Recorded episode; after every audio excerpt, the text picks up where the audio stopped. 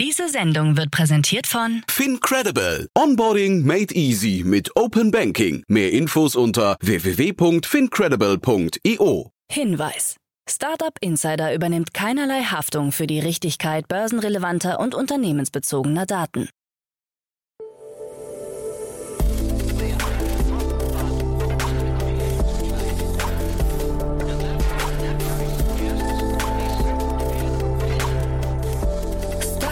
Insider Daily. Morgen Update.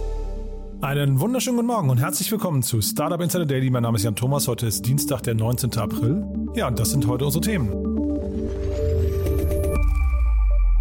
About You startet seine NFT-Fashion-Plattform. Amazon startet seinen Free-TV-Kanal in Deutschland. Tesla reicht ein Patent für Cyber-Rucksäcke ein. Die AR-Brille von Meta kommt voraussichtlich im Jahr 2024. Und Elon Musk will Twitter kaufen. Das reagiert mit einer Giftpille und inzwischen ist das Angebot von Elon Musk auch schon überboten.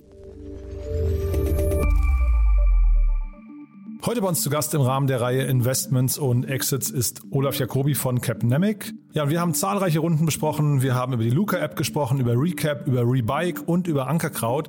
Ein cooles Gespräch, das haben wir allerdings aufgenommen am letzten Donnerstag, also vielleicht ist seitdem auch noch ein bisschen was passiert, aber auf jeden Fall sehr, sehr coole Themen. Kommt sofort nach den Nachrichten mit Anna Dressel, aber wie immer der kurze Ausblick nochmal auf nachher, auf die weiteren Folgen heute. Zum einen heute um 13 Uhr begrüßen wir Max Linden, er ist der Co-Founder und CEO von Lemon Markets haben wir neulich hier schon mal diskutiert mit Fabian Krautwurst von Cavalry Ventures. Ein super cooles Gespräch geworden, kann ich euch wirklich nur empfehlen. Also Max ist ja ein sehr, sehr junger Gründer und spricht wirklich sehr, sehr transparent und offen über seine ganzen, ja, ich würde sagen, seinen Blick auf die Szene, auf die Entstehungsgeschichte des Unternehmens, wie er seine Mitarbeiter von der Mission überzeugt hat, wie er Investoren gewonnen hat und so weiter und so fort. Wir sprechen vor dem Hintergrund einer 15 Millionen Euro Runde. Ein sehr, sehr cooles Thema, kann ich euch wirklich nur empfehlen, kommt nachher um 13 Uhr. Und um 16 Uhr ein alter Bekannter, Matthias Ockenfels, General Partner von Speed Invest. Den kennt ihr ja eigentlich in einer anderen Rolle, nämlich als Experten im Rahmen der Reihe Investments und Exits.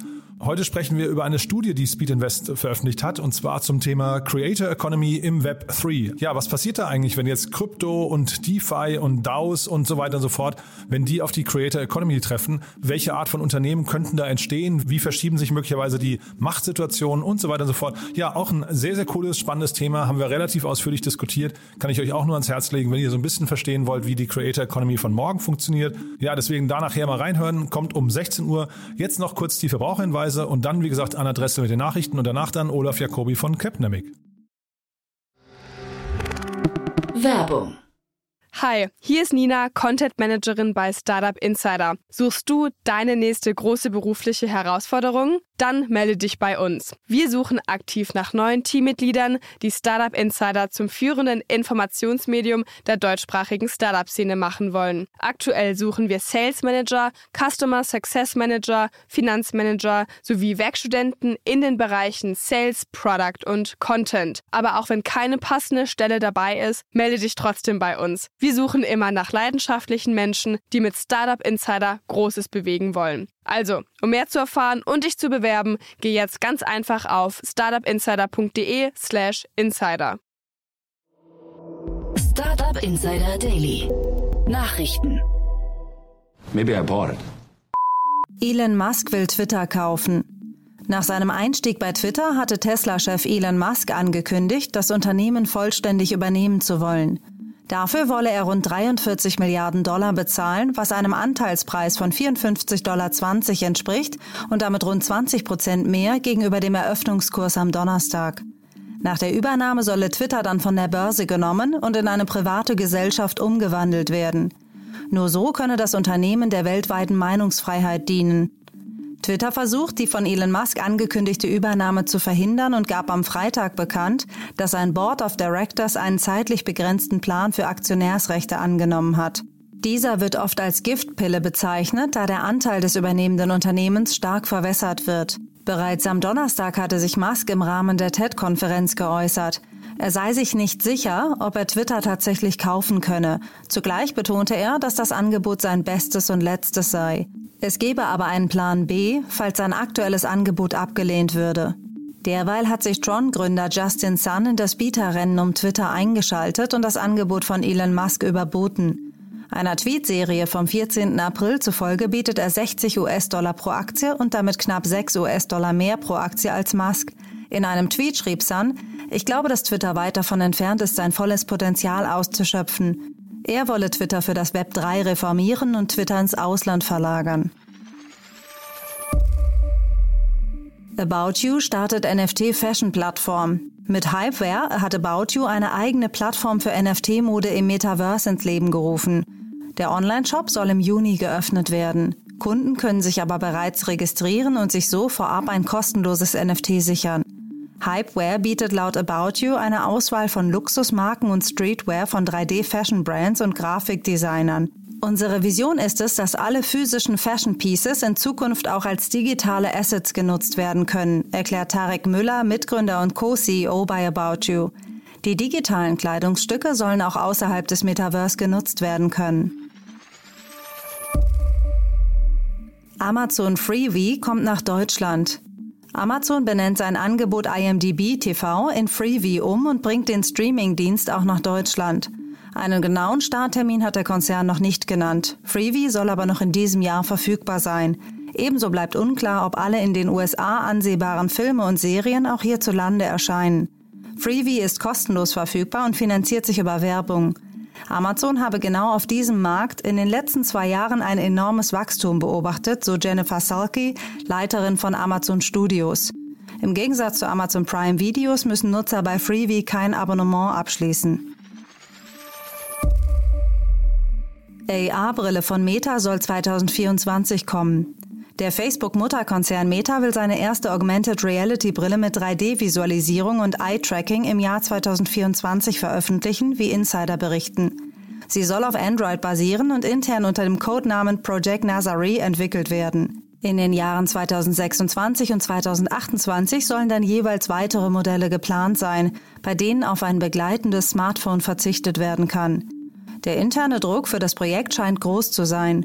Metas Vorstoß basiert Berichten zufolge auf dem Wunsch von Mark Zuckerberg, sein Unternehmen wieder als innovativ zu positionieren.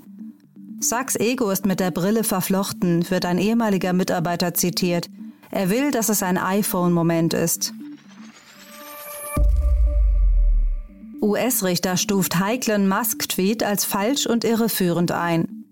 Nachdem Investoren Tesla-Gründer Elon Musk wegen Kursverlusten nach der Ankündigung des Börsenrückzugs verklagt hatten, hat ein US-Bundesrichter eine Teilentscheidung gefällt. Dieser beurteilt den Tweet Musk zum Rückzug seines Unternehmens von der Börse als falsch und irreführend. Demnach habe Musk 2018 leichtfertig und in vollem Bewusstsein falsche Tatsachen verbreitet. Musk hatte behauptet, dass er die Finanzierung gesichert habe, um Tesla bei einem Kurs von 420 Dollar je Aktie von der Börse zu nehmen. Tesla-Patent für Cyber-Rucksack. Nach dem Cyber-Truck könnte der Cyber-Rucksack kommen. Beim US-Patent- und Trademark Office hat Tesla gerade die Markenrechte für den Begriff Cyber Backpack beantragt. Die Registrierung deckt die Kategorien Bücher und Schultaschen ab, wie es in dem Antrag heißt. Auch Markenrechte für die Begriffe Giga Texas und Cyber Rodeo hat sich Tesla schützen lassen. Wie und in welcher Form ein Cyber Backpack auf den Markt kommen könnte, hat Tesla aber noch nicht verraten. NFT-Blamage für ersten Tweet aller Zeiten. 50 Millionen Dollar sollten bei einer erneuten NFT-Versteigerung des ersten Tweets von Twitter-Gründer Jack Dorsey zusammenkommen. Nun wollte der Neubesitzer Sina Estavi den Tweet weiterverkaufen. Vollmundig hat er angekündigt, ich habe entschieden, den ersten Tweet wieder zu verkaufen. Die Hälfte der Einnahmen, mindestens 25 Millionen Dollar, werde ich spenden. Statt der erhofften über 50 Millionen Dollar endete die Auktion mit einem Höchstgebot von 277 US-Dollar. Istavi selbst hatte das NFT ursprünglich für 2,9 Millionen Dollar erworben und möchte es jetzt lieber behalten. Polygon investiert Millionen in Klimaschutz. Polygon, das sich als Skalierungslösung für die Kryptowährung Ethereum versteht, investiert 20 Millionen Dollar in den Klimaschutz und möchte so seinen CO2-Fußabdruck für das Jahr 2022 ausgleichen. Die Gelder sollen vorrangig in Klimainitiativen fließen, heißt es von Seiten des Unternehmens. Darüber hinaus möchte Polygon daran arbeiten, zur ersten klimaneutralen Blockchain zu werden, was auch den NFT-Handel sowie DeFi-Anwendungen mit einschließt. Malware Botnet Emotet kehrt zurück. Das als äußerst gefährlich eingestufte Botnet Emotet ist wieder aufgetaucht. Schon im März 2022 beobachteten Sicherheitsexperten einen Anstieg der Emotet-Attacken um mehr als 200 Prozent.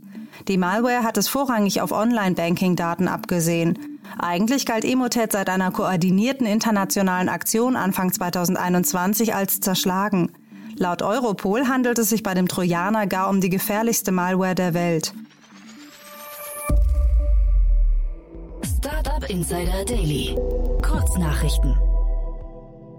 Hinter dem groß angelegten Angriff auf das populäre Online-Spiel Axie Infinity vor rund zwei Wochen sollen US-Behörden zufolge nordkoreanische Hacker stehen. Das FBI teilte mit, dass die beteiligten Hackergruppen namens Lazarus Group und APT-38 mit Nordkorea in Verbindung gebracht werden. Bei dem Angriff wurden Kryptowährungen im Wert von rund 620 Millionen Dollar gestohlen. Die Präsentation des neuen Tesla Cybertruck beim Live-Event Cyber Rodeo hat für Irritationen gesorgt. In einem ausführlichen Video mit Nahansichten des Geländefahrzeugs sei zu erkennen, dass sowohl Passform als auch Verarbeitung des Cybertrucks schlecht aussähen, so das Technikmagazin Jalopnik. Aus Klimaschutzgründen hatte Microsoft vor zwei Jahren einen kompletten Umstieg der Kochgeräte in der eigenen Kantine von Gas auf Induktionstechnologie beschlossen. Da es bislang keinen Induktionswok gab, der den Ansprüchen der Küchenchefs genügte, hat das Unternehmen diesen nun gemeinsam mit dem Küchengerätehersteller Jade Range entwickelt. Forschern in Cambridge ist es gelungen, die Hautzellen einer 53-jährigen Frau um 30 Jahre zu verjüngen. Die Wissenschaftler warnten jedoch davor, sich zu früh Hoffnungen zu machen. Die Forschungsarbeiten befinden sich noch am Anfang. Nach zweijähriger Pause finden die ersten RoboCup-Turniere in Deutschland wieder als Präsenzveranstaltungen statt. Dabei werden Wettbewerbe der verschiedenen Ligen erstmals auf fünf Orte und Termine verteilt. Diese finden ab sofort und bis Ende Juni in Hamburg, Kassel, Aachen, Dortmund und Magdeburg statt.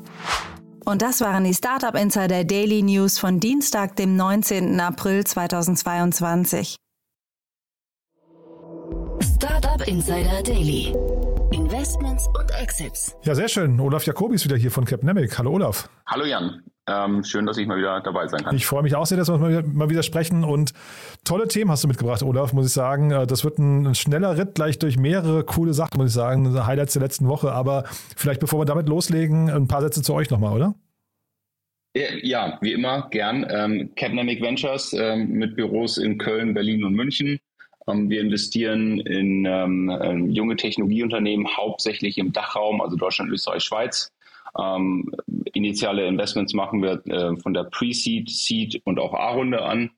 Und ähm, das ist eigentlich auch schon alles. Und ähm, jeder, der eine, eine gute Idee hat, ähm, ähm, gern auch Technologie, ja, ähm, kann sich bei uns melden, sollte sich bei uns melden und wir freuen uns ähm, auf ähm, sehr viele Pitch-Decks.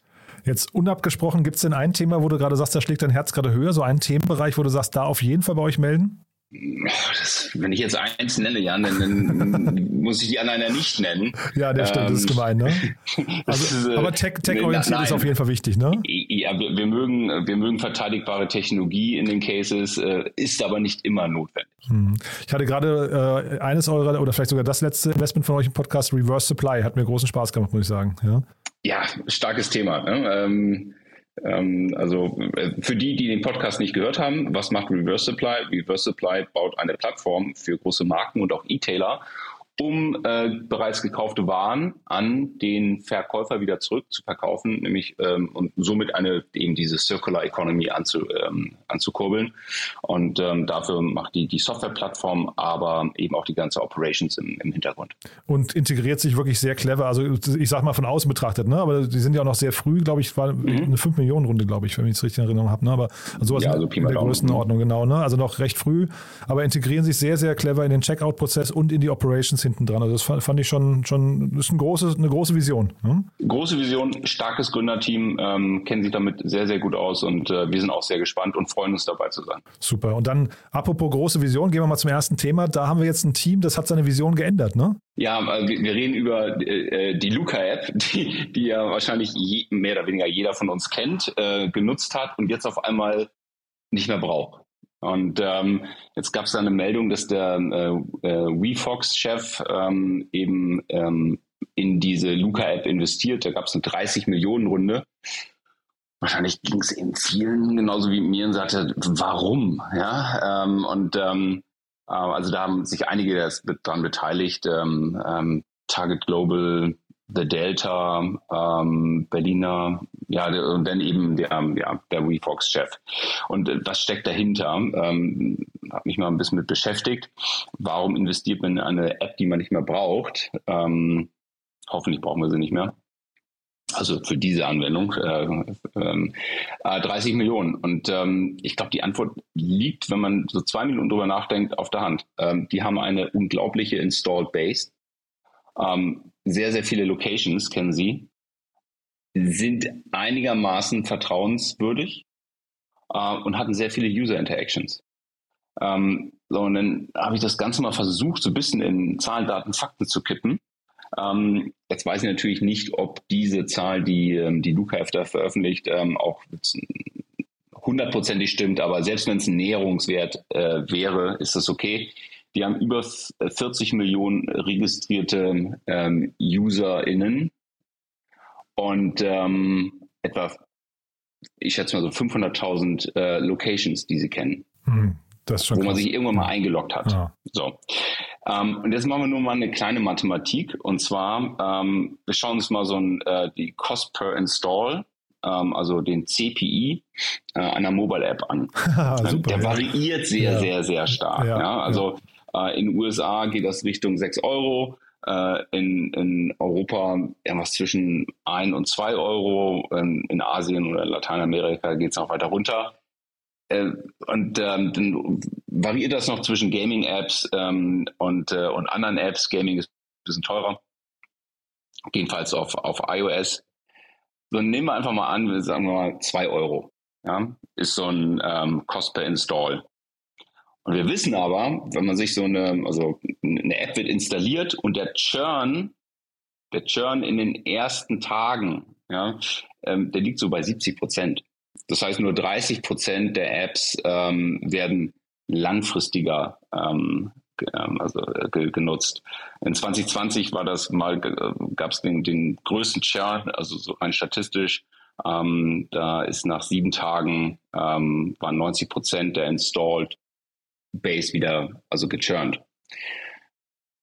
So, warum? Weil man nicht damit interagiert, man hat die App ausprobiert und so weiter und so fort. Aber jetzt frage ich mal auch die, die Hörer, innen, wer hat denn die Luca-App schon deinstalliert? Wahrscheinlich gar nicht so viele. Also ich habe es auch noch nicht deinstalliert. Ich habe nämlich extra nachgeschaut.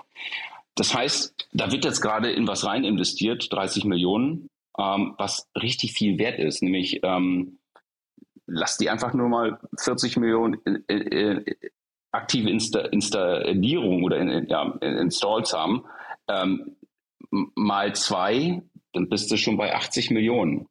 Wenn man jetzt aber darüber nachdenkt, ähm, äh, dass ein CPI von zwei Euro eine Woche später äh, quasi viel weniger wert ist, also viel teurer ist, weil eben sehr viele User einfach sofort wegchurnen, ähm, dann müsste man da sogar noch mal einen Faktor oben drauf rechnen. Faktor 10 ähm, eigentlich sogar, wenn du sagst, ne? oder so in der Größenordnung, wenn du sagst. Ganz, ganz so hart will ja. ich das nicht äh, spielen, ja. aber es macht absolut Sinn, erstmal so eine Installed Base zu kaufen oder dort rein zu in, in, äh, investieren. Was wollen die jetzt aus der Luca-App machen? Ähm, das erschließt mich jetzt nicht so sehr. Also die wollen eine Bezahl-App für die Gastronomie und den Kulturbereich machen. Ähm, ich habe mich da jetzt nicht so sehr mit beschäftigt, ob es noch eine weitere Bezahl-App braucht. Ähm, also sich neben Kreditkarte, äh, PayPal, ähm, Apple Pay, Google Pay und so weiter und so fort. Ähm, aber die werden sich da sicherlich schon Gedanken darüber gemacht haben, weil sie erreichen eben sofort ähm, sehr, sehr viele ähm, ja, User, die die Luca-App eben noch auf dem, auf dem Phone haben und kennen eben auch die Locations, wo sie irgendwann mal eingecheckt waren. Also wir hatten hier im Podcast, ich erinnere mich leider an den Namen nicht mehr, wir hatten hier schon mal äh, ein Startup aus Frankreich, das war so das Vorbild, es gibt auch Berliner äh, Ableger schon, die wirklich das ähm, Zahlen mit QR-Code ähm, äh, in, in, den Restaurants ermöglichen. Und das, die haben damals ein relativ hohes Funding bekommen, es war irgendwie eine Agentur, die da, da ähm, das, das verfolgt hat. Und ähm, das klang schon ganz plausibel, muss ich sagen, weil natürlich die Technologie mittlerweile das irgendwie auch erlaubt. Ne? Äh, bei deiner Rechnung davor bin ich jetzt ein bisschen, würde ich vielleicht noch ein kleines Fragezeichen dran machen, wir haben ja die Luca-App alle mit einer anderen Intention installiert. Ne? Ähm, das heißt, wenn die jetzt einen äh, Switch machen, inhaltlich könnte ja dieser Churn, also vielleicht nicht, dass man es deinstalliert, aber dass man es einfach nicht mehr aufmacht, ne? Äh, tatsächlich auch passieren. Auf jeden Fall. Also das, es wird einen weiteren Churn geben, weil verschiedene User haben gesagt, na, Luca App habe ich eigentlich installiert, um ähm, trotz Corona mich irgendwo einloggen zu können oder, oder registrieren zu können. Ähm, nur äh, zurzeit haben sie die App noch. Ja, zurzeit genau. ja, kann absolut. die App noch eine Push-Notification machen. Sie sind registriert. Man kann mit dem User kommunizieren. Man kann ähm, ein, ein Re-Engagement, eine Re-Engagement-Kampagne äh, fahren. Also Remerge macht ja sowas, ein Berliner Startup. Ähm, und äh, ein Re-Engagement auf eine App ist eben weitaus günstiger als, einen, äh, als eine neu installierte App. Ähm, wie gesagt, ich habe jetzt mit einem ganz, ganz ähm, ähm, breiten Daumen gerechnet. Äh, wenn man jetzt ein Access-Spreadsheet aufmacht und alle Parameter dort eingibt, dann wird man wahrscheinlich auf eine etwas äh, ja, differenziertere Wahrheit kommen. Aber es macht aus meiner Sinn auf jeden Fall ja, ich, äh, also dass das da weitergeht, freut mich erstmal total, muss ich sagen. Und ich glaube auch, dass man daraus was machen kann, weil es auch eine Marke ist. Du hast, finde ich, auch genau mit, mit Trustworthy und sie war auch sehr hilfreich. Ne? Also man hat irgendwie, mit, man, die ist positiv, aufge, äh, positiv aufgeladen. Ähm, ich fand die Rundengröße, fand ich jetzt überraschend, oder? Ja, ähm, ist natürlich keine kleine Runde, ähm, aber ob, ob das jetzt viel ist oder nicht viel ist, ich habe keine Ahnung, was die damit vorhaben. ähm, wie viel Gas die geben wollen, ähm, ähm, ob diese 30 Millionen auch wirklich 30 Millionen jetzt ähm, en bloc sind, die ins, äh, investiert worden sind oder ob es mehrere Tranchen gibt. All das weiß man nicht anhand der, ähm, der Pressemitteilung.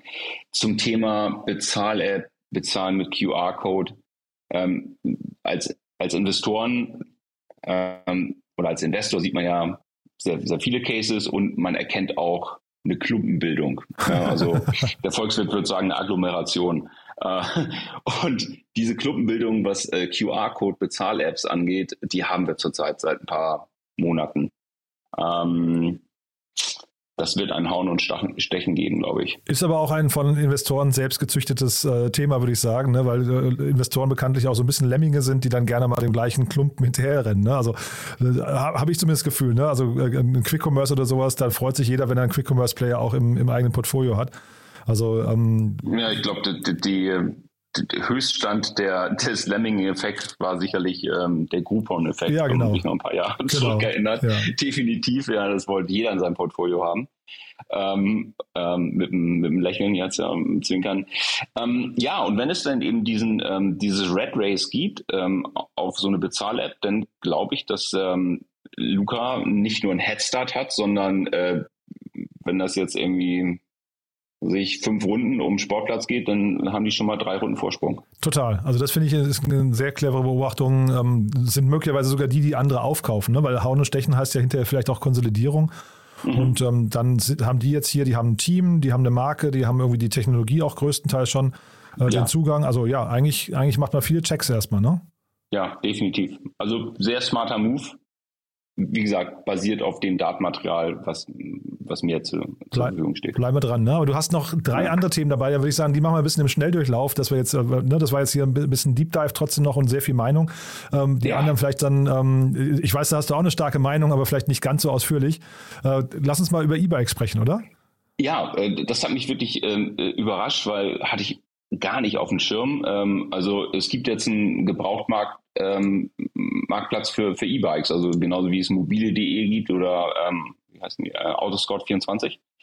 Ähm, äh, klar, ähm, so, so ein E-Bike ist teurer als ein normales Fahrrad und äh, wahrscheinlich hat man sein normales Fahrrad irgendwie so bei, bei eBay vertickt. Ähm, und ähm, aber jetzt gibt's eben Rebike, ich kannte die wirklich nicht, ähm, quasi einen Marktplatz, um gebrauchte E-Bikes zu handeln. Ja?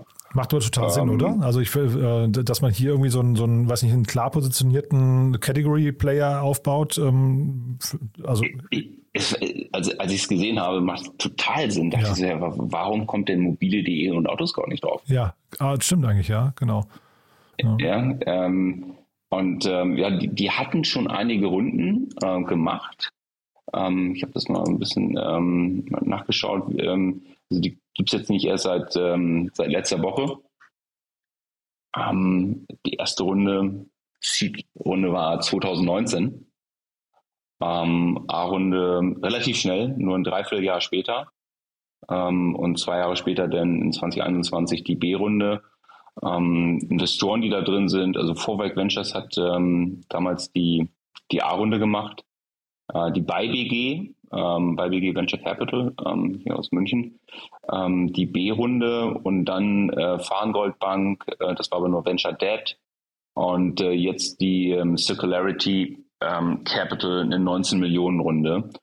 Und ähm, ja, also ich macht absolut Sinn, erschließt sich mir und ähm, jetzt nicht unbedingt my cup of tea, ja, ähm, aber ich finde es gut und ähm, zeigt auch mal wieder, dass ähm, vermeintlich ehemalige Startups, äh, wie in der Auto äh, Scout 24 oder in mobile.de, ähm, die jetzt ja eben doch im Konzern ihr Zuhause gefunden haben, auch Themen verpennen. Ne? Ja, und 24 Millionen Euro, finde ich, ist auch irgendwie eine, eine stattliche Summe nochmal, muss man sagen. Ne? Ähm, das ist äh, irgendwie auch ein Ausrufezeichen. Äh, ich habe neben Circ Circularity, habe ich gesehen, hat auch Tengelmann Ventures investiert. Da habe ich mich gewundert, weil ich tatsächlich dachte, ich weiß nicht, vielleicht hast du da Insights oder nicht, aber ich dachte, die wären eigentlich eher weg vom Fenster gerade und, und weil das Team um Christian Winter ist ja raus, Zumindest habe ich das damals, ne? Die machen ja Casp, äh, Kelpel mittlerweile. Ja, ja, die sind ja schon ganz lange. Ja, genau. Und jetzt, ich wusste gar nicht, dass also. Tengelmann überhaupt noch investiert. Und ähm, das ist jetzt, ich habe auch noch nachgeschaut, das erste Investment in diesem Jahr haben auch im letzten mhm. Jahr nur zwei gemacht. Also ich wusste gar nicht, dass die überhaupt noch aktiv sind. Ja. Ich auch nicht. Ja. ja. Also klar, ähm, ähm, das gesamte Team, ehemals Team von Tengelmann Ventures, kennen wir sehr gut, mhm. ähm, arbeiten wir gern mit zusammen ähm, sind sogar im gleichen Büro in Berlin. Ja. Ähm, aber und, wirklich, ähm, okay, cool. ja, ähm, aber ähm, das äh, Tankman Ventures, also wirklich unter alten, unter der alten Fahnen, unter einem alten Namen noch investiert, das wusste ja. ich auch nicht. Nee, interessant, weil äh, und dann halt das Thema, das passt jetzt irgendwie für mich auch nicht ganz zu Tengelmann. Also interessant finde ich, ne? Ähm, das vielleicht noch mhm. so als kleine Randnotiz. Dann äh, auf zum nächsten Thema. Wir sprechen über einen Exit, ne? Ähm, ja, ähm, das war so eine Schlagzeile, die ich äh, äh gestern oder heute gelesen habe. Ähm, Nestle äh, schnappt sich äh, Hülle der Löwen. Ähm, äh, ähm, also ähm, nicht Hülle der Löwen, sondern Ankerkraut, also dieses Unternehmen, was damals gepitcht wurde. Und ähm, ich habe mich, also als ich den, die ganzen ähm, News gelesen habe, habe ich mich gefragt, okay, was hat das jetzt eigentlich hier in dieser Tech-Szene zu suchen? ähm, ich gehe auch bei Fuchsgewürzen manchmal am, im Supermarkt an dem, am Regal vorbei. Ähm, das, das, ich habe es nie verstanden und ähm, ich werde es auch nicht verstehen, aber schön ist, dass ein Unternehmen, was eben äh, durch die Hülle der Löwen äh, mal, Berühmtheit äh, erreicht hat, eben jetzt eben auch verkauft wurde. Äh, an Nestle, gut, äh, gab es auch ein paar, äh, paar negative Stimmen. Ja, ich glaube, ein paar ähm, ist gut, ne? Ich glaube, es gab richtige Shitstorms, wenn ich es richtig mitbekommen habe. Ja, ja aber ja. Nein, es ist, ähm. ist glaube ich, da, äh, oder wenn man eine, La also ich habe zu denen überhaupt keinen Bezug. Ne? Mir ist das ja. Unternehmen, äh, das ist, ich, ich kenne es halt eben, weil man immer wieder mal drüber liest, aber äh, ja. wenn man eine Love-Brand aufbaut für Leute und die dann, dann diese Love-Brand sich falsch verhält oder zumindest ähm, anders verhält, als man es erwartet als Nutzer, dann muss man halt auch damit rechnen, dass Leute das eben oder die, die treuen User nicht, nicht so richtig doll finden. Ne? Also das, das wusste ich zum Beispiel nicht, dass äh, Ankerkraut da irgendwie so angetreten ist, um ähm, eine Love-Brand zu werden, sondern ich dachte einfach, die haben einfach ein sehr gutes Product Placement gemacht und ähm, ich glaube mit viel Influencer-Marketing. Ne? Ich glaube so, da geht das ah, halt okay. los, ne? wenn man dann dann so ah, okay. das über solche Kanäle in den Köpfe reinpflanzt ja. und dann man kennt ja hier diese Bibis, die dann irgendwie ins äh, das Produkt in die Kamera halten und sagen, das müsst ihr euch unbedingt kaufen, das ist das tollste, schönste. Ne? Also ich will es jetzt gar nicht. Ach so war das okay. Ja, ne? Das sind an, an mir vorbeigegangen. Ich habe mich ja. nur gefragt, äh, braucht es denn noch einen, noch einen weiteren Gewürzhersteller? Ja. Ähm, ähm, und dann noch in der Tech-Szene, das, das habe ich nie verstanden. Ja, und ich glaube, die Brücke kommt ja so ein bisschen, also Höhle der Löwen kann man ja auch ein kleines Fragezeichen wahrscheinlich dran machen, wie weit das wirklich die Startup-Realität ist, ne? oder inwieweit das wirklich nur Entertainment ist. Aber da ist ja Frank Thelen, der dann auch wieder Tech-Investor ist und hat ja diesen ganzen Food-Bereich auch mit Little Lunch und was sie da alles hatten, äh, aufgebaut. Und ähm, ich glaube, so kommt das halt eben irgendwie, hat das seinen Weg dann gefunden in die Tech-Szene oder in die, in die, in die äh, mhm. Gründerszene hier. Ähm, ja, gut. Ja, jetzt ist es aus der Tech-Szene wieder draußen. Ja, genau. Jetzt ist es vielleicht da, wo es eigentlich hingehört, äh, ne, muss ja, man sagen, ja, ne, in die FMCG-Welt. Cool, und dann hast du trotzdem noch ein Thema mitgebracht, ja? Ja, und zwar äh, gab es eine weitere News, ähm, dass ähm, ein Unternehmen, ähm, das heißt Recap, ähm, äh, die URL ist also re-cap.com, ähm, eine Finanzierung bekommen hat. Und Recap ähm, kümmert sich um ähm, Revenue-Based Funding oder Financing. Ähm, das ist ein Trend, ähm, ähm, den sehen wir als Investoren und auch in der gesamten Tech-Szene seit einigen Jahren. Das hat in den USA angefangen.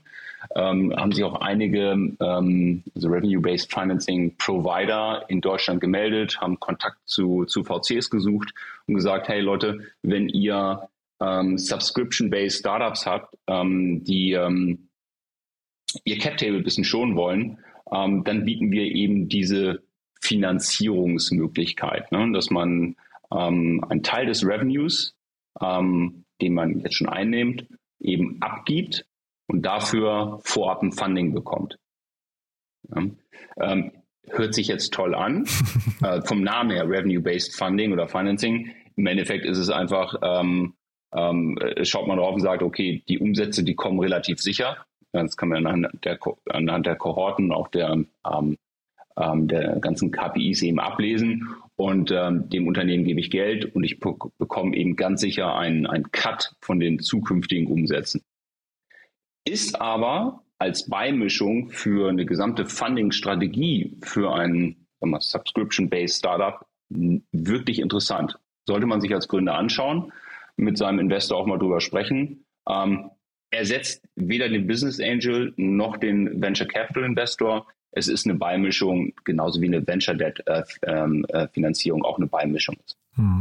Ist, glaube ich, die Alternative dann zur Sparkasse oder sowas, ne? Also Fremdkapital, was man dann irgendwie reinmischen würde, um zum Beispiel auch, also hier Revenue-Based Finance, ähm, also ist ja so ein bisschen Venture Debt oftmals, um zum Beispiel einen Lagerbestand aufzu, aufzufüllen oder ne, also in Vorfinanzierung zu gehen. Und hier ist es, glaube ich, eben ein ganz cleveres Modell. Die, die docken sich, glaube ich, sogar datenseitig sehr, sehr eng ein und können auch datenseitige Entscheidungen mhm. sogar treffen. Ne? Das ist, ja, ich, sehr genau. spannend. Absolut, ja. Mhm. Wie gesagt, es, es kommt nicht für jedes äh, Unternehmen, für jedes ähm, Startup in Frage. Ähm, also irgendwie so ein Deep Tech äh, Enterprise Software ähm, Startup kann damit weniger anfangen. Aber ähm, wenn, man, wenn, man, klare Trajectories zeigen kann, ähm, die Kohorten klar sind, ähm, Wachstum auch äh, die, wenn man lineal dran zu legen, äh, man dranlegen kann, dann sollte man sich das auf jeden Fall mal anschauen. Hm. Ja, ich hatte den Paul Becker, einen der beiden Gründer im Podcast hier im Januar, glaube ich, okay. oder so. Und äh, damals ist Project A eingestiegen. Und jetzt ist, glaube ich, die, also vielleicht noch kurz zu der Runde, ne? Ähm, der Staatsfonds Muballa oder äh, doch, ne? die sind eingestiegen. Und davor, auch das ist vielleicht noch die Brücke zu eben, ähm, äh, Ramin Niromand ist ja auch dabei mit äh, Embedded Capital und der war ja vorhin auch in der Runde bei ähm, äh, bei Luca, bei der Luca-App dabei, die haben wir nur nicht erwähnt. Genau, ja, ja, ja Also eine schöne Brücke nochmal. Ja. Ob das ein Venture Case ist, ähm, da hatte ich jetzt nicht genügend Zeit, darüber nachzudenken. Mhm. Ähm, weil im Endeffekt, also finanziert man einen Finanzierer. ähm, ja. Und ähm, aber kann möglich sein. Ich, wie gesagt, bin ich jetzt nicht tief genug eingestiegen. Ich fand es aber interessant, ähm, weil es eben auch ein ein weiteres Mosaikteilchen ähm, in unserem gesamten Tech-Ökosystem ist, was, was da jetzt aufgebaut wird. Aber, aber ich glaube auch hier Klumpenrisiko, da gibt es jetzt auch viele, die das machen. Ne? Also muss man auch mhm. mal gucken, für wie viel Platz da, äh, für wie viele äh, verschiedene Unternehmen da Platz im Markt ist. Äh, zeitgleich, ich glaube, wenn man das Modell einmal ge geknackt und etabliert hat, ist das auch eine relativ leicht zu berechnende Geschichte. Ne? Also das Fast. Das ist relativ leicht zu berechnen und ähm, ich meine, jetzt sucht ihr mal eine äh, Immobilienfinanzierung. Ähm, sag mal, die, ist es austauschbar. Ja, ähm, das heißt, wenn es davon fünf gibt, dann kannst du jeden der fünfen eben nehmen, weil die refinanzieren sich alle gleich. Ähm, und ähm, spezielle Services werden ja nicht angeboten, sondern du kriegst Geld und gibst dafür ähm, für die nächsten Monate, Quartale oder Jahre eben einen, einen Cut vom Umsatz ähm, äh, ab. Also da wird eine Differenzierung sehr, sehr schwer. Und das ist vielleicht schon, was du gerade sagtest, ne? Laufzeiten ist vielleicht der eine Faktor und der andere ist dann irgendwie mhm. der, der Cut, ne, den man abgibt. Und äh, viel mehr, also viel mehr Marke braucht man dann auch nicht wahrscheinlich, ne?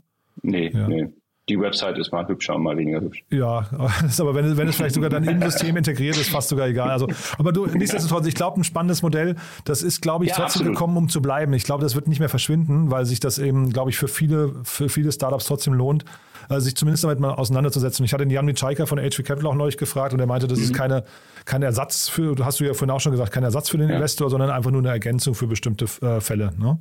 Ja, definitiv. Ja. Ja. Nee, super. Olaf, Mensch, da war das ein richtig guter Schnell, Schnelldurchlauf von vier spannenden Themen, finde ich. Ähm, also Hut ab, äh, danke dafür und dann würde ich sagen, frohe Ostern. Das heißt, nee, wir, wir, wir haben vor Ostern aufgenommen, die Hörerinnen und Hörer hören es nach Ostern, also trotzdem vor Ostern. Ach so, nach Ostern, okay. Ja, genau. Ne? Und dann alles Gute dir erstmal. Ne? Ja, wünsche ich dir auch in den Hörern. Werbung Hi, hier ist Moritz, Marketing und Growth Manager bei Startup Insider. Wenn du über die verschiedensten Themen immer auf dem neuesten Stand sein möchtest, dann empfehle ich dir auf jeden Fall unsere Newsletter auszuprobieren. Von unserem täglichen Morning Briefing Startup Insider Daily zu unseren themenspezifischen Newslettern wie Krypto und Web3, Investments und Exits oder KI Kompakt bist du mit unseren Newslettern immer top informiert. Falls du interessiert bist, kannst du dich jetzt ganz einfach kostenlos anmelden und zwar unter startupinsider.de/slash insider. Startup Insider Daily, der tägliche Nachrichtenpodcast der deutschen Startup-Szene. So, das war Olaf Jacobi von Capnemic. Damit sind wir durch für heute Vormittag. Aber nicht vergessen, nachher um 13 Uhr geht es weiter mit Max Linden, Co-Founder und CEO von Lemon Markets. Ein sehr, sehr cooles Gespräch. Wenn ihr wissen möchtet, wie man ein schnell wachsendes Unternehmen aufbaut und eine tolle Teamkultur, glaube ich, dann hört ihr am besten nachher mal rein um 13 Uhr. Und um 16 Uhr geht es hier weiter mit Matthias Ockenfels, General Partner von Speed Invest. Und da sprechen wir, wie angekündigt, über die Auswirkungen des Web 3 auf die Creator Economy oder umgekehrt. Ja, mal gucken, wie sich das so entwickelt.